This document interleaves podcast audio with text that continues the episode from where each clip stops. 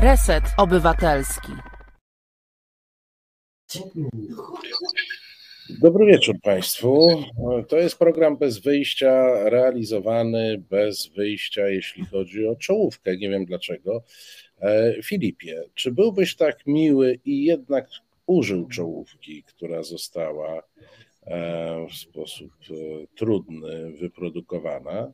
Taki apel do Filipa. Jak będziesz gotów, to zamrugaj do nas albo coś w tym stylu. E, proszę Państwa, Marcin Celiński z tej strony, Radosław Gruca z drugiej strony. Dobry wieczór. Dobry wieczór Państwu. No i cóż, zaczynamy. Filip jakieś wyznanie, wiarę na czacie nam tutaj wewnętrznym e, przedstawił. E, nie wiem, co powiedzieć. E, jedźmy z Polexit Newsami. Drodzy Państwo, wybór był mm, w tym tygodniu rzeczywiście duży, ale wybraliśmy dla Państwa same perełki, które być może niektórym mogły umknąć, drodzy Państwo. Na pewno słyszeliście o tym, że mamy pakiet antyinflacyjny inflacyjny też pewnie. Dzisiaj premier i wicepremier przedstawili nam, w jaki sposób e, będą się starać ulżyć nieco Polakom w problematycznej sytuacji i szalejącej drożyźnie. I nie będziemy rozmawiać o szczegółach e, tego pakietu, zostawimy to propagandzie, natomiast my, jako czujni obserwatorzy, zauważyliśmy, e, że na tej konferencji, bardzo miłej i hura optymistycznej, był też e, jeden bohater negatywny.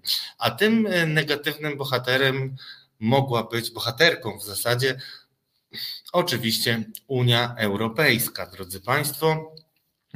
I jak do tego doszło, zacytuję premiera. Premier ogłosił: Wprowadzamy obniżkę cen paliw. Od 20 grudnia wdrażamy obniżkę cen paliw poprzez maksymalną obniżkę akcyzy, na jaką pozwala Unia Europejska. No, ja to odczytuję jednoznacznie, gdyby nie e, zła. Wejdę z, z, pewnym, e, ja tu jeszcze wejdę z pewnym wyjaśnieniem. Otóż, proszę Państwa, Polska nie musi pytać Unii Europejskiej e, o to, czy i o ile może obniżyć akcyzę, dokąd nie przekroczy minimalnej stawki, bo jest taka minimalna stawka ustanowiona przez dyrektywę akcyzy. Chodzi, proszę Państwa, o to, żeby nie spekulować e, poniżej pewnego e, poziomu. I tu, proszę Państwa, pojawia się problem związany z inflacją, a mianowicie złotówka wobec euro, zresztą wobec wszystkich walut, tak szybko traci na wartości, że właśnie się zbliżamy i prawie już osiągnęliśmy e, stawkę minimalną wyrażoną w euro. Więc jeszcze raz powiem, w euro jest stawka minimalna e, akcyzy e, i to jest, proszę Państwa, na dzisiaj 359 euro na, za 1000 litrów dla benzyny i 330 euro dla 1000 litrów dla oleju napędowego. Jeszcze pół roku temu w przeliczeniu na złotówki był e, margines obniżania akcyzy w Polsce. Takie wiem, muszę mówić złoty. E, obiecuję, że jak już zostanę prezesem e, Narodowego Banku Polskiego, to mi się złotówka nie wymknie, e, ale póki co jeszcze mi się wymknęła. W każdym bądź razie, pół roku temu jeszcze była przestrzeń do obniżania akcyzy. W tej chwili, ze względu na słabego złotego, to na dzisiaj podobno jesteśmy w stanie 7 groszy jeszcze obniżyć, żeby nie przekroczyć tych wartości minimalnych, ale oczywiście o takim wrogu e, obniżenia obciążeń e, paliwa, e, no, nikt nas nie informuje. Wrogiem jest Unia Europejska. No, czysta socjotechnika, którą dobrze znamy i którą, której melodię też zdążyliśmy zapamiętać nawet, ale to dlatego możemy być czujni. Premier mówi, że to wszystko, co przygotował rząd, pozwoli na obniżki cen paliw o 20-30 groszy. No, e, co do tego można mieć wątpliwości, ale wyraźnie nawet e, Daniel Wszystko Mogę Obajtek, prezes Orlenu i wójt Pcimia nie poradził sobie z tym, żeby tak zbić marże, żeby e, obniżyć cenę poniżej 6 złotych. No i mamy tutaj na szczęście wysyp e, e, za 10 miliardów różnych przyjemności, wprawdzie na kilka miesięcy, ale e, myślę, że efekt propagandowy został osiągnięty. Niemniej ale, ale jeszcze jedno muszę dorzucić. Ja tu będę dopowiadał. Otóż te 10 miliardów to wiesz, wiesz skąd mamy? No, z naszych podatków oczywiście te 10 miliardów mamy z inflacji. Otóż inflacja i wzrost cen, to minister Kościński przyznał, e, spowodowała e, wzrost wpływów budżetowych o 10 miliardów. E, taki zbieg okoliczności. To można tak, y, jak Chińczycy mawiają, easy come, easy go. Cóż, zgadza się w każdym bądź razie, ma się zgadzać w kieszeniach, natomiast moim zdaniem wyjątkową y, perfidią, y, którą wyłapałem oczywiście dzięki niezastąpionej telewizji prorządowej, było takie napomknięcie mimochodem o tym, że rząd chciał też obniżyć VAT na żywność. I tutaj no, znowu e, musi być jakiś winny e, za to, że to się nie udało i oczywiście znowu będzie winna Unia Europejska. I tak sobie pomyślałem, że z jednej strony, mm, no, wszyscy teoretycznie mm, kierowcy muszą tankować, więc y, to dla nich będzie jakąś ulgą. E, wszyscy albo większość ludzi musi płacić rachunki za energię, która też e, dzięki mm, różnym pomysłom rządu e, ma nieco spaść. Natomiast nie ma takiego człowieka, niezależnie od narodowości, który by nie jadł. Więc ta żywność, jeżeli ktoś nie odczuje w kieszeni, że jednak żywność stanieje, no to wiadomo, kto będzie winny. Będzie winna zła Unia Europejska, która na to się nie zgodziła, na obniżenie VAT-u. Z tą, z tą Unią Europejską przeszkadzającą w obniżce e, VAT-u to jest dosyć e, ciekawe, bo jeżeli przeczytać dokładnie to, co powiedział pan premier, on wyraźnie powiedział, że chciał wprowadzić stawkę zero. I faktycznie w przypadku stawki zero w Unii Europejskiej, we wszystkich krajach, e, jest ona uznawana za stawkę nadzwyczajną. Ale nic panu premierowi, naprawdę nic nie przeszkadza, żeby z żywności, e, która jest na poziomie 23 zejść na 8, czy z tej, co jest na 8 zejść na 5 na przykład, bo różne stawki są. Zresztą e, nie wiem, gdzie była ta Unia Europejska, kiedy wprowadzono, wprowadzano obecne regulacje VAT-owskie, w których na przykład ciastka można sprzedawać z różnymi stawkami e, VAT-u w zależności jak Urząd Skarbowy mm, to zrealizuje. Więc ściema, ściema, ściema, jak to u Mateusza Morawieckiego. No Mateusz Pinokio e, wróci jeszcze w newsach e, polexitowych, ale zacznijmy od e, zupełnie frapującego mm, mnie artykułu, który natchnął mnie do tego, żeby zwrócić Państwa uwagę, mianowicie artykuł w tygodniku Karnowskich, nawet nie będę podawał nazwy, ale podam autora, Konrad Kołodziejski, który mm, pozwolił sobie na taką wyjątkowo przenikliwą analizę powodów, dla których Polska nie korzystała e, przez dłuższy czas e, z pomocy Frontexu, czyli tej służby, która odpowiada za ochronę granic e, w całej Unii Europejskiej. I drodzy Państwo, no, naprawdę nie wiem, co, jak to skomentować, więc tylko zrelacjonuję. Więc Konrad Kołodziejski napisał artykuł, w którym twierdzi, że nie korzystamy z pomocy Frontexu, albowiem Frontex z pewnością byłby taką piątą kolumną, e, jeśli chodzi o kryzys e, uchodźczy. Oczywiście w propagandzie występującej jako e, fala emigrantów, ofensywa imigrantów.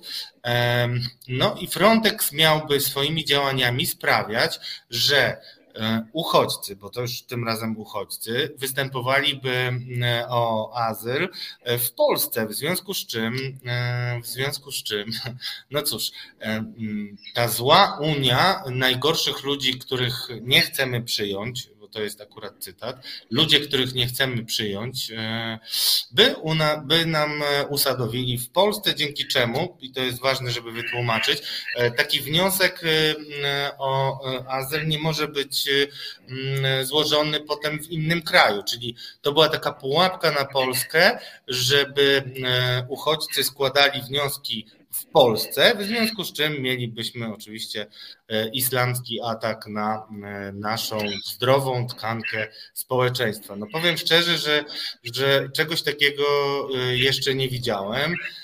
Oczywiście mieliśmy wcześniej etap deprecjacji Frontexu jako służby, która nie nadaje się do niczego i jest jej poniżej tysiąca, co też jest zresztą nieprawdą, co demagog org mistyfikował demistyfikował e, w swoich e, badaniach, e, przypominając premierowi, że nie jest tak jak mówi, że Frontexu,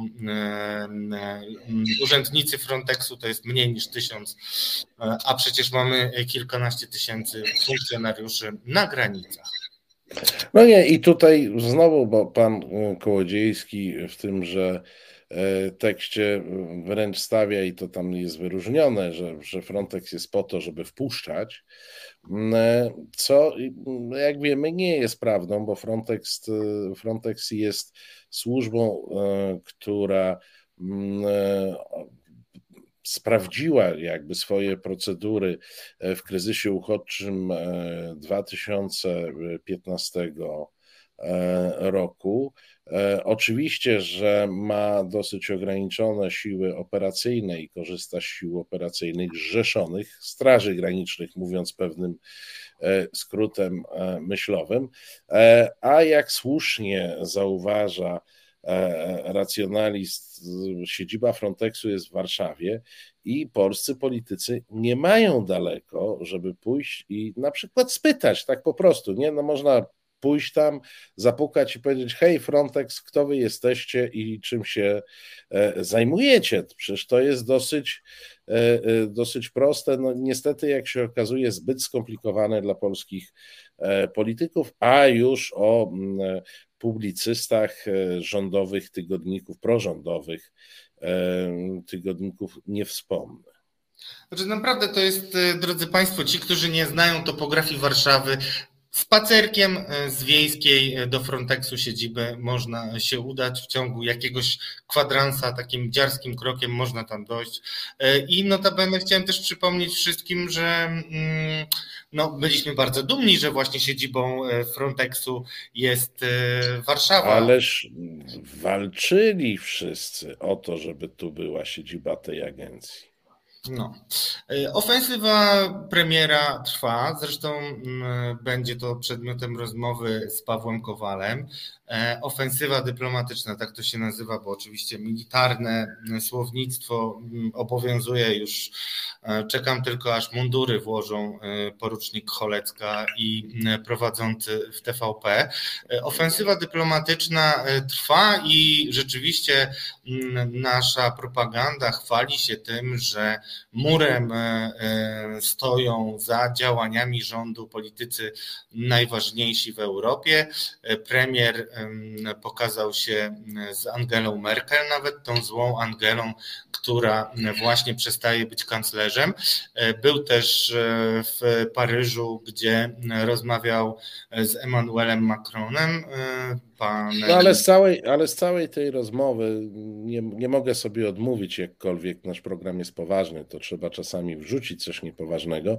Z całej tej rozmowy w, w świecie prawo politycznym, odbiło się tylko to, że kamera TVN24 na takim briefingu, na którym Mateusz Morawiecki stał osamotniony na jakimś balkonie. To zresztą też jest godne zauważenia, że nie było wspólnej konferencji prasowej e, Macrona i Morawieckiego, tylko Morawiecki wyszedł na jakiś balkon, e, no i tam telewizje go transmitowały, tam dziennikarze mogli wysłuchać e, informacji. Otóż okazuje się, proszę Państwa, że TVN24, kamera TVN24 skadrowała ten obraz tak, że nie widać było w tle e, wieży Eiffla, a w TVP Info oczywiście wieżę Eiffla było widać, bo pod innym kątem pana premiera na tym balkonie zdjęli.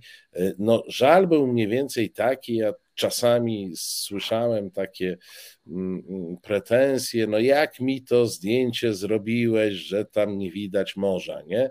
No to tutaj nie było widać wieży e, Eiffla. Y, jest to o tyle ciekawe, że dużo większym brakiem na tym spotkaniu był naprawdę brak e, odwiedzanej głowy państwa, czyli e, prezydenta Macrona. Zwyczajem dyplomatycznym jednak jest, że po takich spotkaniach na szczycie wychodzą obaj liderzy i coś mówią. Tutaj e, nie było Macrona, a do tego wszystkiego w niektórych kamerach nie było też wieży Eiffla. Klęska. No, natomiast był wywiad oczywiście w Le Figaro, czyli jednym z najbardziej poczytnych periodyków we Francji, gdzie premier wrócił do starej swojej śpiewki. I tak jak mówię, z jednej strony propaganda prorządowa chwali się tym, że mamy poparcie polityków unijnych, no ale musi trzymać tę linię, która, o której już rozmawialiśmy w naszym programie, czyli zagrożenie ze wschodu to jest jedno, ale jesteśmy cały czas zagrożeni z zachodu e, i zagraża nam Komisja Europejska, której oczywiście nie ulegniemy, a tym tematem spornym pozostaje praworządność, o której też rozmawialiśmy w jednym z naszych poprzednich programów, przypominając, że mm, to jest ciągle nierozwiązany problem. Ja przypomnę Państwu, że już kilka tygodni temu premier Morawiecki w Parlamencie Europejskim zapowiadał likwidację Izby dyscyplinarnej w Sądzie Najwyższym. E, no i jakoś e, w natłoku zadań ciągle nie udaje się przeprowadzić tej operacji, co jednak w moim przekonaniu jest znamienne. E, dokładnie zacytuję premiera, bo warto. Chcą nas złamać, nie ustąpimy przed szantażem. Tak dokładnie powiedział e, pan premier i w jego odczuciu Polska no, nie jest zagrożona e, przez wrogów tylko zewnętrznych, ale właśnie przez organizacje unijne. E, dodał, dał do zrozumienia, że cierpliwość rządu jest na wyczerpaniu i jeśli funkcjonariusze Brukseli nie zmienią swojego E, stanowiska, no to Polska może Unię rozsadzić. Tak to relacjonowali korespondenci e, z Francji. E, I tutaj ważny cytat: jedynym powodem, dla którego jeszcze z nimi rozmawiamy, ostrzegł Morawiecki, jest to, że chcemy zachować jedność Unii Europejskiej, czyli ten trojański, którego, którego tworzą Węgry z Polską, no y, nagle okazuje się być zbawcą. No to jest y, zupełnie wyrafinowane. Ale, ale, ale czy ty nie, nie poczułeś podziwu do pana premiera, jaki on jest cierpliwy, że tak on nie, nie, nie sądzisz, że to jest takie taki wyraz hartu ducha. Może on zresztą przykład bierze z wicepremiera do spraw bezpieczeństwa, który jest tak dalece cierpliwy, że on się w ogóle nie pojawia i nie wypowiada. E, I tutaj, o ile możemy zobaczyć pana premiera, pana Błaszczaka i paru jeszcze panów, e, ty się domagasz e, mundurów dla Danuty Choleckiej i obsady TVP, no ale zobacz, że w rządzie już masz takich oni mają takie, bo pan prezydent też takie, takie ma, oni mają takie mundurki harcersko-wojskowe, tak, nie? Tak, takich jakichś zielonych uniformach e, występują, a zobacz, a nasz cierpliwy wicepremier do spraw bezpieczeństwa cały czas w tym samym garniturze. Ten to ma cierpliwość do Unii Europejskiej. No cóż, wyjątkowa postać. Idźmy dalej, drodzy Państwo, bo to e, nie wszystko. Natomiast e, mm, przypomniałem sobie na sekundę, wrócę do e, kwestii dzisiejszej konferencji, bo premier też tam taką mało zawoalowaną groźbę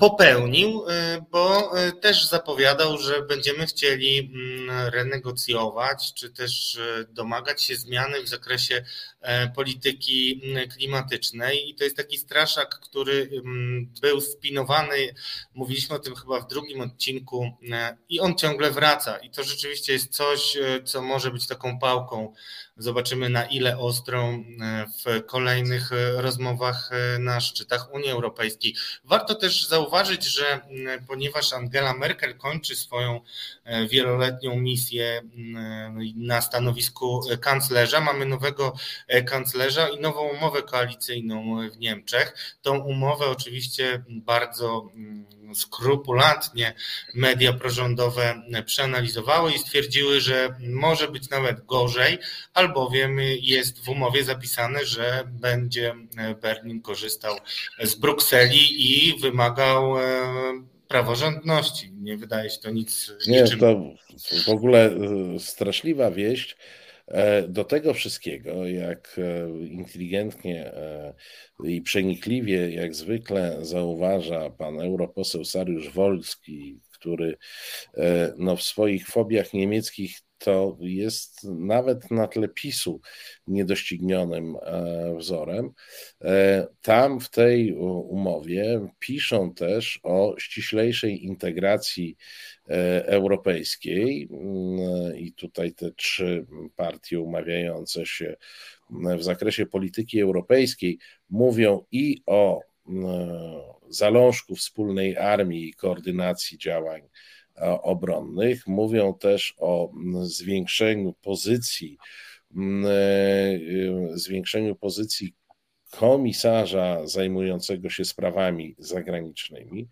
E, wspominają też o możliwościach wyborów powszechnych na jednolitych zasadach już nie tylko Parlamentu Europejskiego, ale także ewentualnie przewodniczącego Komisji Europejskiej. No i tutaj oczywiście na naszej ukochanej prawicy otwiera się mm, klapka federalizm, a jak federalizm, to tutaj już dodał e, mój ulubiony komentator mm, e, i korespondent TVP e, z Berlina, Cezary Gmys, że on zawsze ostrzegał, że to nie chodzi o Stany Zjednoczone Europy, tylko to chodzi o Republikę Federalną Europy. Zabrzmiało niemal jak Für Deutschland no tak. Nic dziwnego, jeśli chodzi o tego jego mościa. E, na koniec e, coś, co wydaje się być już zupełnie e, rodem z literatury political fiction, a jednak się dzieje. Czyli mamy kolejne orzeczenie Trybunału Julii Przyłębskiej, Trybunału nazywanego dla niepoznaki konstytucyjnym. Ale wiesz co, ja ostatnio usłyszałem, że to takie dosyć zgrabne w którejś rozgłośni radiowej, że e, to jest wyrok wydany w budynku Trybunału Konstytucyjnego. Tak. Bardzo mi się to spodobało.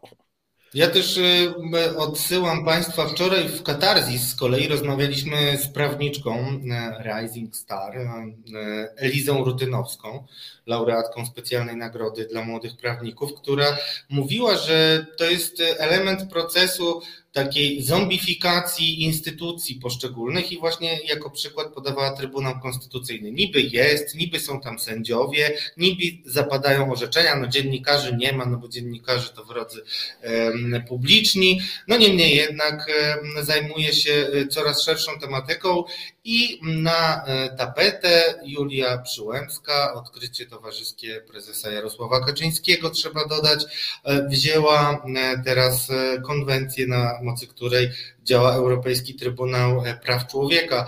Czym Europejski Trybunał Praw Człowieka podpadł, drodzy Państwo?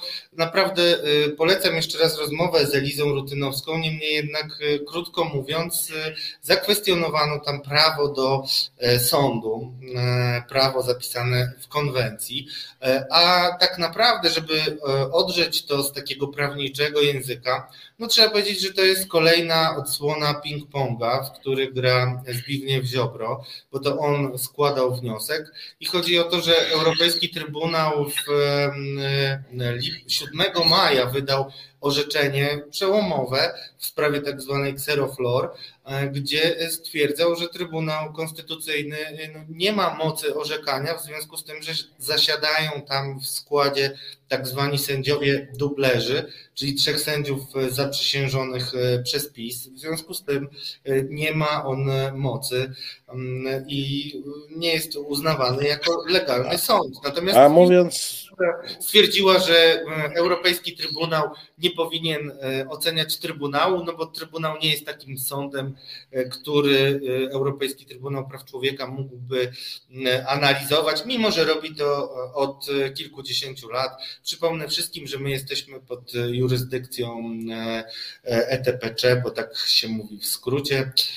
Od 1993 roku i na przykład Białoruś jest jednym z niewielu państw, które nie podpisały konwencji. Jeśli, jeśli chodzi o państwa europejskie, to Białoruś i Watykan nie przystąpiły e, do porozumienia, natomiast Rosja od 2015 roku stosuje tę samą konstrukcję, jaką właśnie nam wczoraj e, pani Przyłębska zafundowała, czyli Rosja sobie wybiera, które orzeczenia będzie uznawać, a których e, nie. I mniej więcej Tę samą ścieżkę wczoraj wybrała dla nas e, pani Przyłębska, wydając coś w budynku Trybunału Konstytucyjnego. No, y, też Zbigniew Ziobro nie omieszkał tego skomentować. Najwyraźniej mm, nie czuł się wystarczająco usatysfakcjonowany wrażeniem, jakie powinno to zrobić. Mówił o tym, że to orzeczenie jest tamą e, w no, ingerowaniu w polskie sprawy. No, no, takiego walczyka tańczymy sobie z Federacją Rosyjską. Proszę Państwa, a teraz e, Filip się zrehabilituje, puści e, czołówkę programu, a zaraz po czołówce programu rozmowa z posłem Pawłem Kowalem. Zapraszam.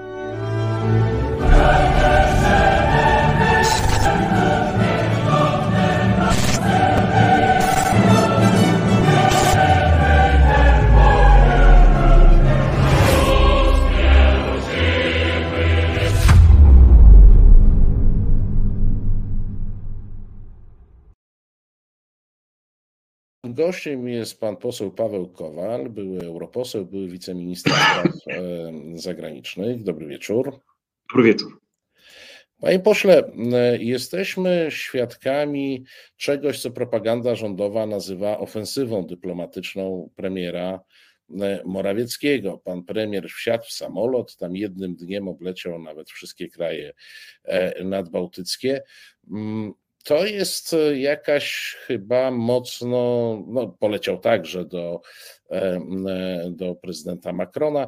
To jest chyba dosyć spóźniona próba rozmowy i umiędzynarodowienia problemu kryzysu migracyjnego, jaki mamy na granicy polsko-białoruskiej. I w zasadzie dzieje się to już po tym, kiedy ci liderzy Unii Europejskiej zaczęli działać sami, bez nas.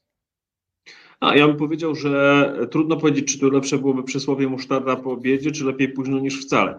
Zakładam, że jestem optymistą i wybieram lepiej późno niż wcale, czyli faktycznie, jeśli chodzi o kryzys graniczny, to premier tutaj już wiele do zrobienia nie ma, ale wiadomo, że kryzys graniczny był tylko częścią problemu. Prawdziwy problem to jest to, co się dzieje w ogóle z Białorusią, czyli że ona się de facto na naszych oczach zlewa z Rosją. I my już w gruncie rzeczy graniczymy z Rosją, a nie z Białorusią, w sensie bezpieczeństwa wojska, tych twardych tematów.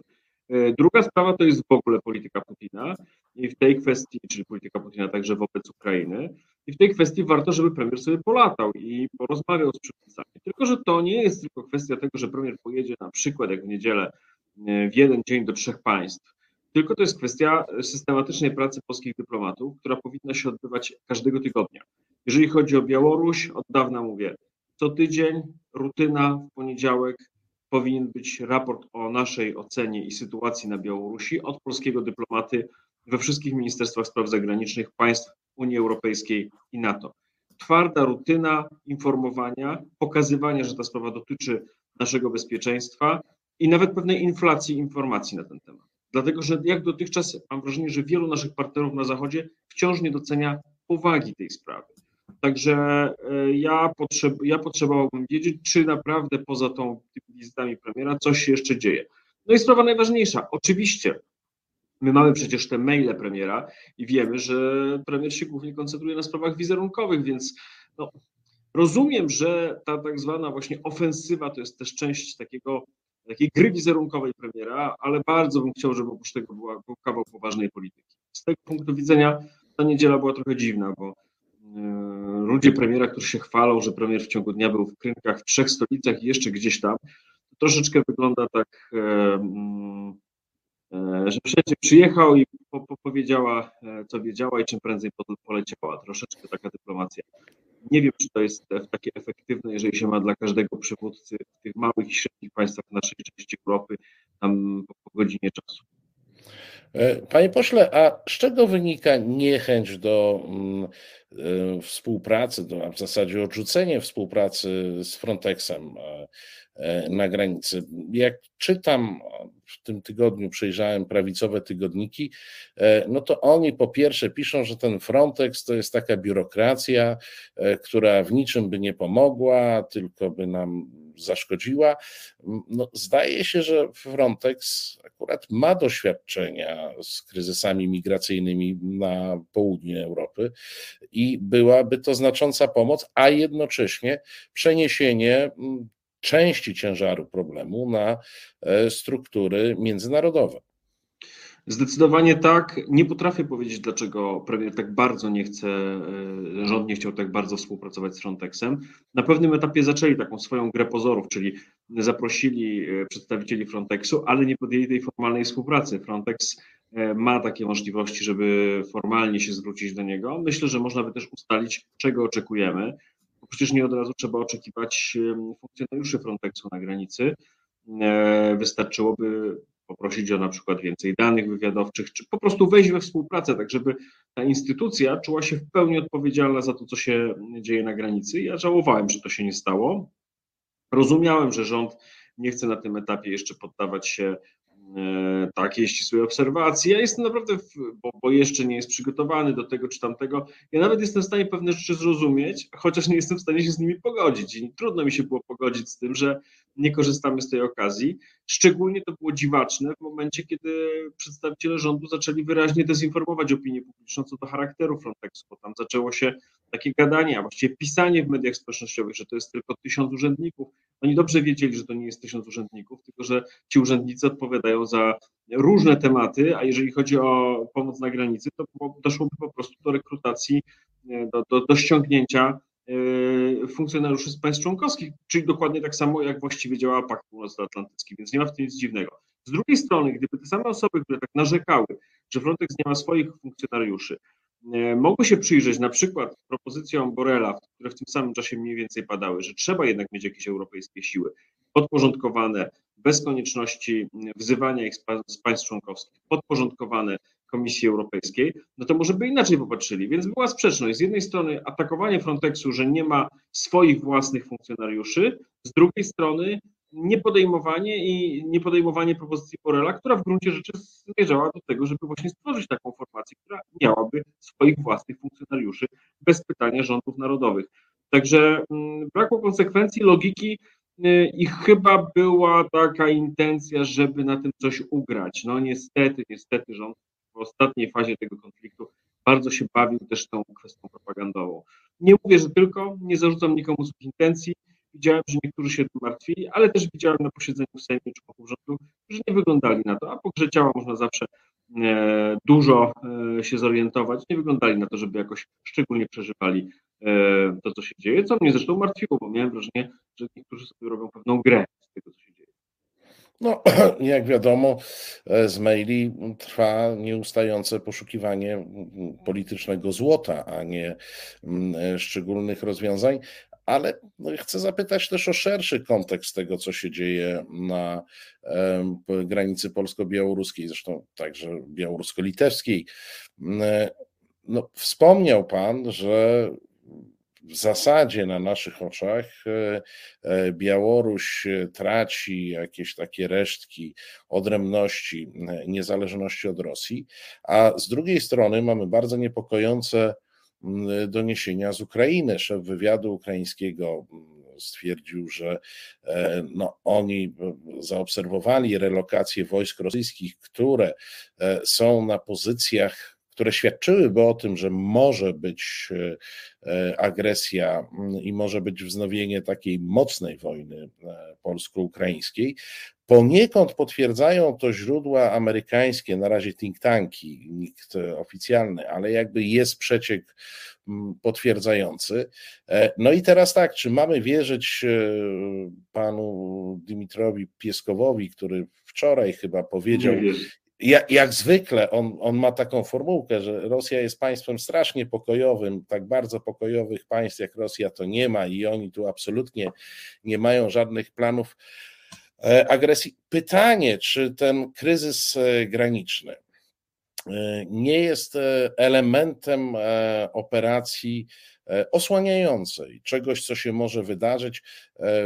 No, źródła ukraińskie mówią, że może się to wydarzyć w lutym że tak oni szacują, że w lutym może nastąpić e, agresja, agresja rosyjska z powrotem. Czy to jest jakiś większy plan? Na pewno jest tak, że strona ukraińska ma interes w tym i to jest zrozumiałe, żeby trochę bodźcować, że tak powiem, Zachód, więc można założyć, że te informacje, które podają różne źródła ukraińskie, są trochę takimi informacjami nerwowymi, co jest zrozumiałe, dlatego że oni są w bardzo trudnej sytuacji. Ja od miesięcy zabiegam w różnych gremiach o to, żeby jakiś nowy gest wobec Ukrainy wykonać, szczególnie jeśli chodzi o kwestię otwarcia drzwi do Unii Europejskiej. Druga sprawa to jest, żebyśmy nie postawili, e, żebyśmy nie postawili wozu przed koniem. My oczywiście nie ufamy Pieskowowi i nie ufamy, nie ufamy Kremlowi, bo Kreml ma tutaj zdecydowanie złe intencje. E, I musimy tutaj próbować budować synergię z rządem. Ja cały czas do tego wzywam, bo uważam, że jako opozycjonista mm, muszę cały czas składać im oferty, w tych sprawach bezpieczeństwa, w tych e, twardych sprawach, które dotyczą strategicznego interesu e, państwa.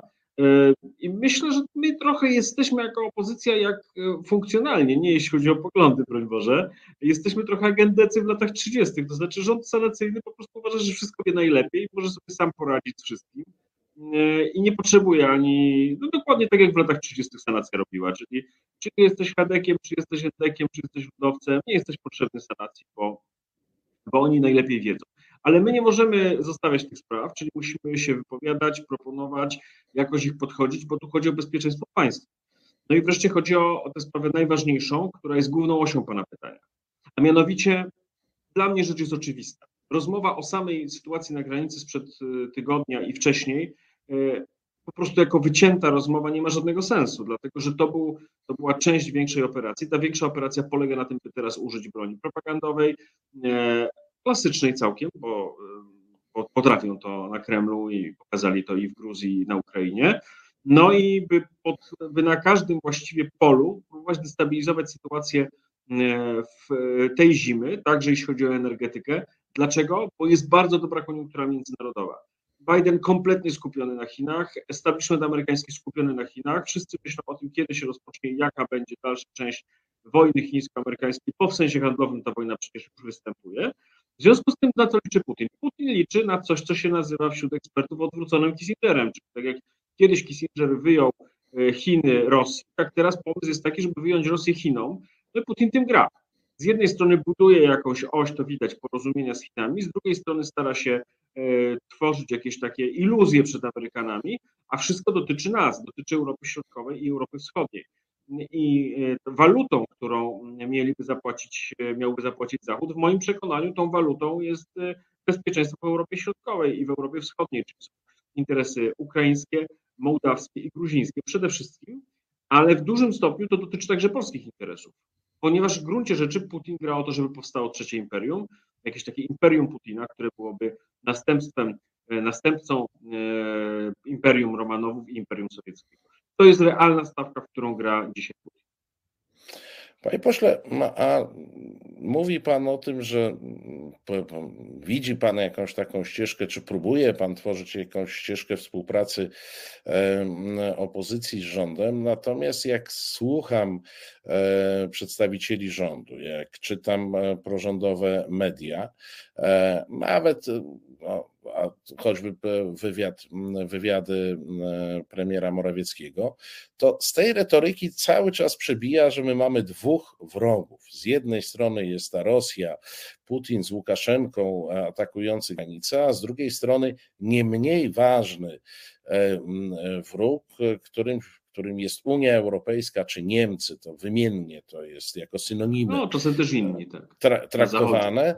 E, nawet dzisiaj przeczytałem, e, nie pamiętam z, tylko z, kto był cytowany, e, nie wiem czy nie Sariusz Wolski, który pisze o hybrydowym ataku Unii Europejskiej na Polskę i ten hybrydowy atak ma polegać na sporze o praworządność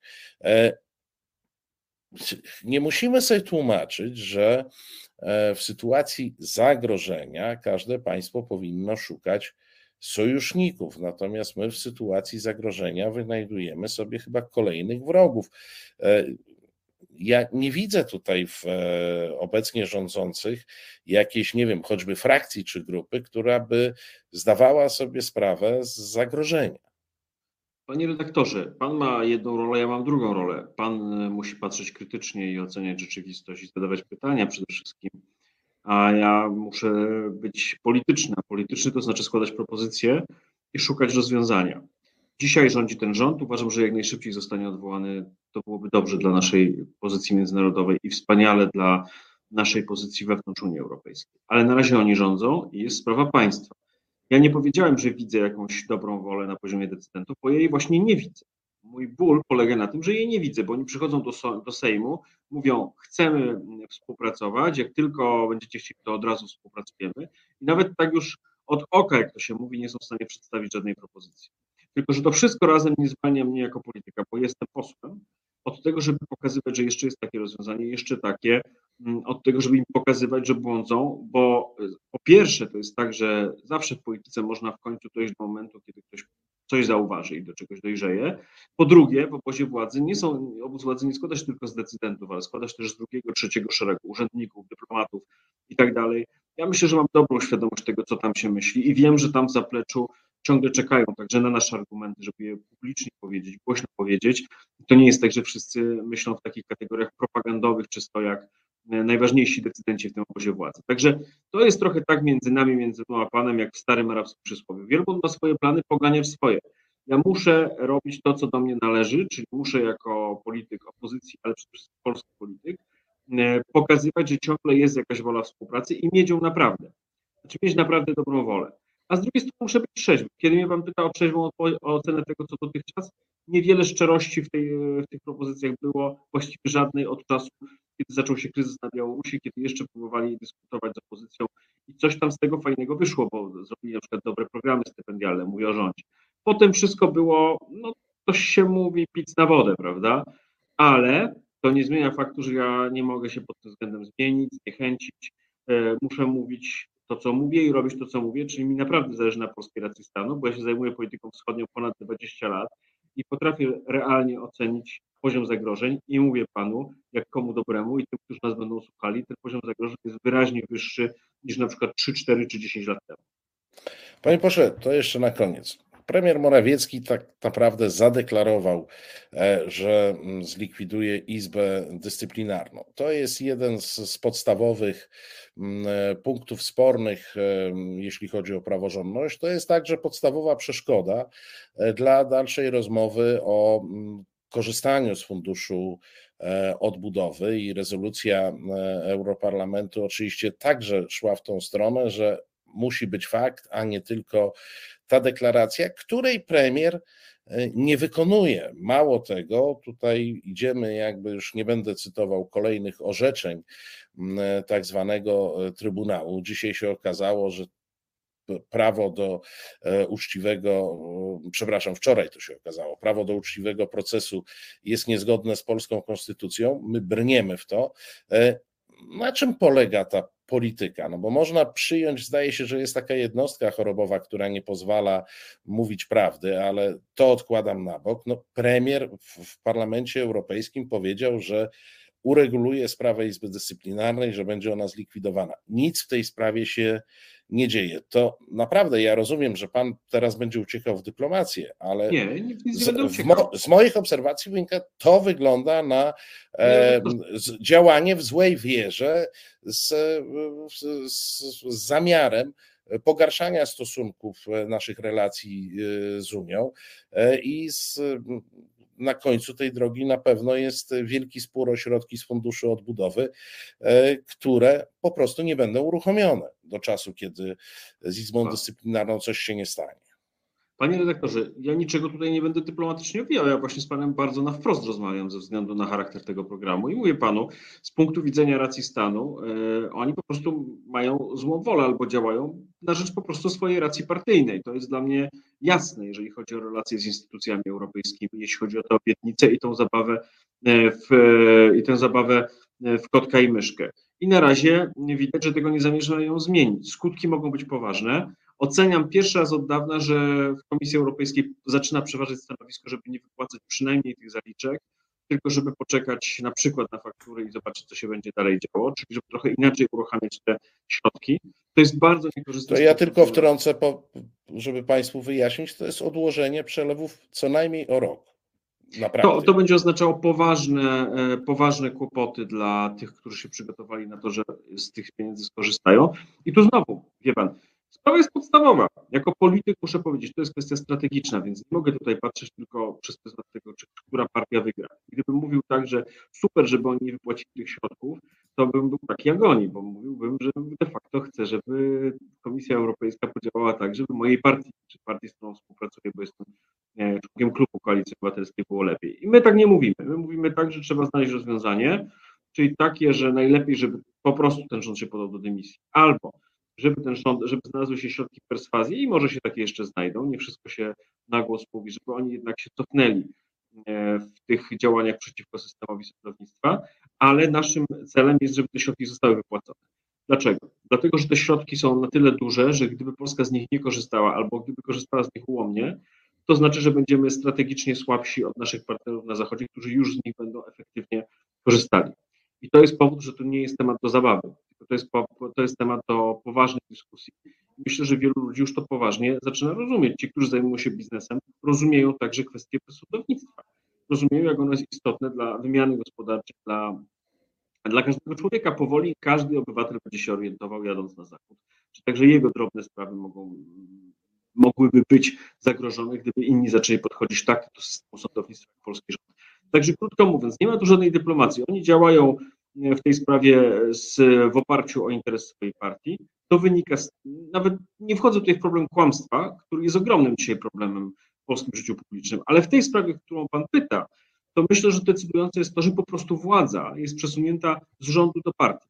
Czy premier realnie wielu rzeczy, którymi się powinien zajmować, on się tym nie zajmuje, ponieważ zajmuje się nim partia mamy troszeczkę taki proces odwrotny, jak był w drugiej połowie lat 80., czy w latach 87-89, kiedy władza powoli uciekała z PZPR, a przemieszczała się do e, realnych instytucji państwowych, publicznych, które powoli jakoś tam sobie odbierały tę władzę, aż w końcu e, to zostało jakoś tam postawione na nogach, jak trzeba, e, w roku 89 pod koniec roku ale to był też pewien proces. Teraz jest proces odwrotny, moim zdaniem. Władza przechodzi w kierunku partii i, kierun i partii, partyjne interesy przeważają nad interesami państwa. I to jest istota tego, o co mnie pan pyta. Panie pośle, bardzo dziękuję za to spotkanie, że znalazł Pan dla nas dzisiaj czas. Naszym gościem e, był Pan poseł Paweł Kowal. Dziękuję bardzo, dobrego wieczoru. Dziękuję bardzo, dobranoc. Dobrej nocy.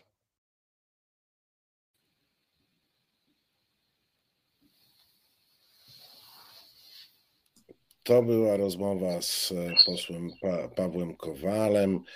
Rozmowa, którą nagraliśmy, ponieważ pan poseł nie mógł być teraz na żywo, ale ona jest świeża, bo myśmy ją nagrywali 20.30, czyli tak naprawdę z niewielkim poślizgiem, żeśmy ją wyemitowali. Proszę Państwa, no i czas na e, ostatnią pozycję naszego programu, e, cotygodniową, e, czyli wybór polexitowca tygodnia. I ja, jak Radku pozwolisz, udzielę sobie e, w tym momencie głosu i pierwszy przedstawię e, propozycję. E, propozycja, proszę Państwa, no dotyczy jednego e, z większych e, twardzieli polexitowych, e, który mm, miał szansę przejść do historii relacji Polski z Unią Europejską w inny sposób, ale doszedł do wniosku, że mm, że, że jednak spróbuje wszystko popsuć, bo pewien dorobek e, na niwie europejskiej miał.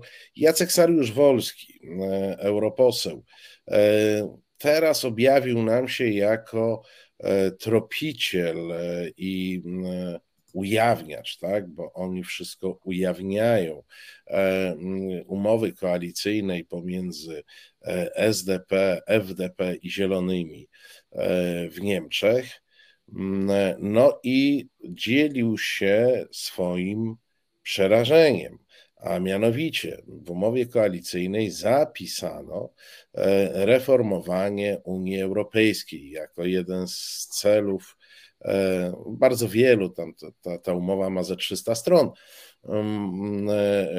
jako jeden z celów działalności tej koalicji, e, więc oni zakładają w ramach tej reformy, że mógłby być bezpośredni wybór przewodniczącego Komisji Europejskiej, że wybory do Parlamentu Europejskiego mogłyby się odbywać w, w, sposób no, taki jak do Parlamentu Krajowego, że listy e, nie musiałyby być e, narodowe, tylko mogłyby być e, transnarodowe, no i że o kluczowych sprawach polityki zagranicznej mogłoby się dyskutować, mogłoby decydować, mogłyby decydować państwa Unii Europejskiej większością głosów.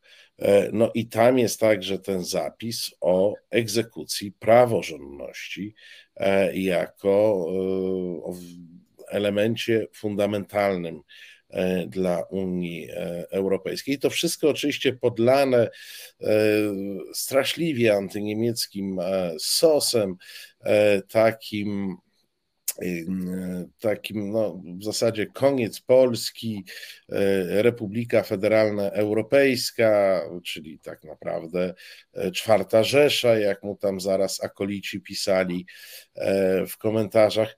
Mocny to jest agent polexitu, ponieważ całą, cała dyskusja, którą wywołał, E, no, zmierza, zmierzała do takiego wniosku wyznawców, jak czytałem e, komentarze, e, no, wynośmy się z tej Unii jak najszybciej. Jedno tylko słowo komentarza, proszę Państwa. Partie polityczne poza Polską zawierają umowy koalicyjne polityczne.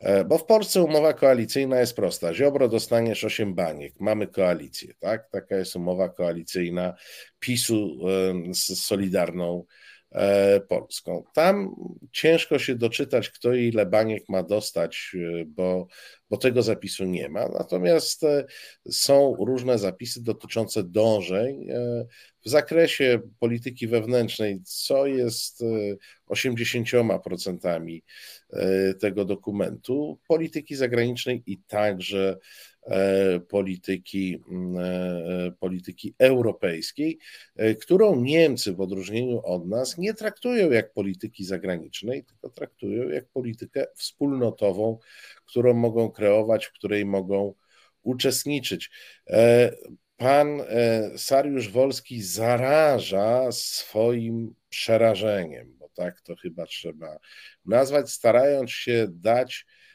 jak najwięcej argumentów wszystkim tym, którzy uważają, że jakakolwiek większa integracja e, Unii Europejskiej i transformowanie w tym kierunku to jest wielkie zagrożenie dla suwerenności, z którym trzeba walczyć e, natychmiast e, i moim zdaniem zasługuje na tytuł polexitowca tygodnia. No a ja tak spokojnie czekałem, kiedy. Aż ja się wystrzelam. Aż tak, kiedy Marcin opowie, ponieważ mam Jokera w rękawie, a jako też znany mm, orędownik y, parytetów płci również, zauważyłem, że powinniśmy spojrzeć na kobiety, które równie mocno przykładają się y, do y, polexitu. I powiem szczerze, że tutaj jeśli chodzi o kobiety, to prym zdecydowanie wiedzie Julia Przyłębska, albowiem e, to orzeczenie, o którym dzisiaj też e, rozmawialiśmy i wczoraj z Elizą Rutynowską, to wpisuje się w cały szereg e, orzeczeń pisanych na zamówienie. Tak jakoś dziwnie się oczywiście składa, to na pewno przypadek. I mm, z każdym kolejnym orzeczeniem ma coraz więcej Julia Przyłębska swobody no, w odrywaniu się od e, rozumu i odrywaniu nas też od e, struktur europejskich. Mimo, że e, Europejski Trybunał Praw Człowieka nie jest instytucją unijną stricte, to no widać bardzo wyraźnie, że chce nas przybliżać wielkimi krokami do wschodnich porządków. I tutaj ta bliskość y, jest y, bardziej chyba bijąca e, po oczach niż kiedykolwiek. No rzeczywiście stać w jednym szeregu e, z Rosją, e, to powiem szczerze sobie nie wyobrażałem, że czegoś takiego dożyje, a trzeba pamiętać, że wszystko to służy tylko i wyłącznie no, zniechęcaniu do Unii i podważaniu elementarnych zasad, na które, drodzy Państwo, my wszyscy się zgodziliśmy, które też wynikają z traktatu lizbońskiego i przypominajmy zawsze, że to traktatu, który podpisywał Lech Kaczyński, prezydent tysiąclecia.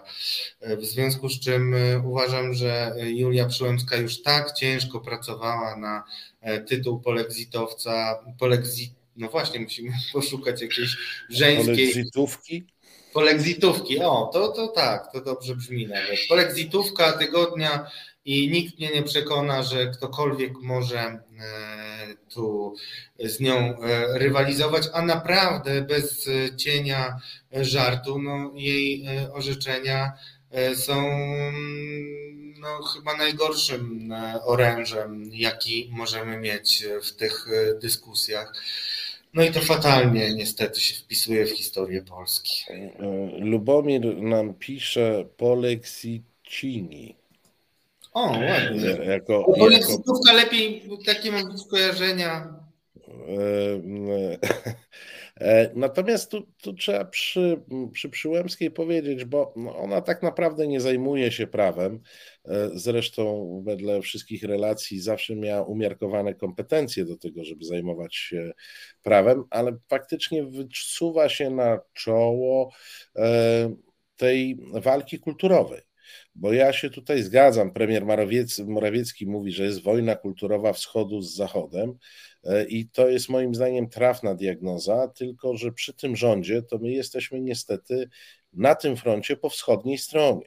E, I takie orzeczenie jak wczorajsze, e, które stwierdza niezgodność prawa do sprawiedliwego procesu z, z polską konstytucją. Jakiś kompletny e, absurd. E, no, kompletny absurd, bo tak naprawdę my mamy wprost zapisane takie prawo we własnej konstytucji, tak, więc tak. No znaczy tam, tam oczywiście oni wychodzą z założenia, że Trybunał Konstytucyjny nie jest sądem e, i to jest dosyć nowatorskie.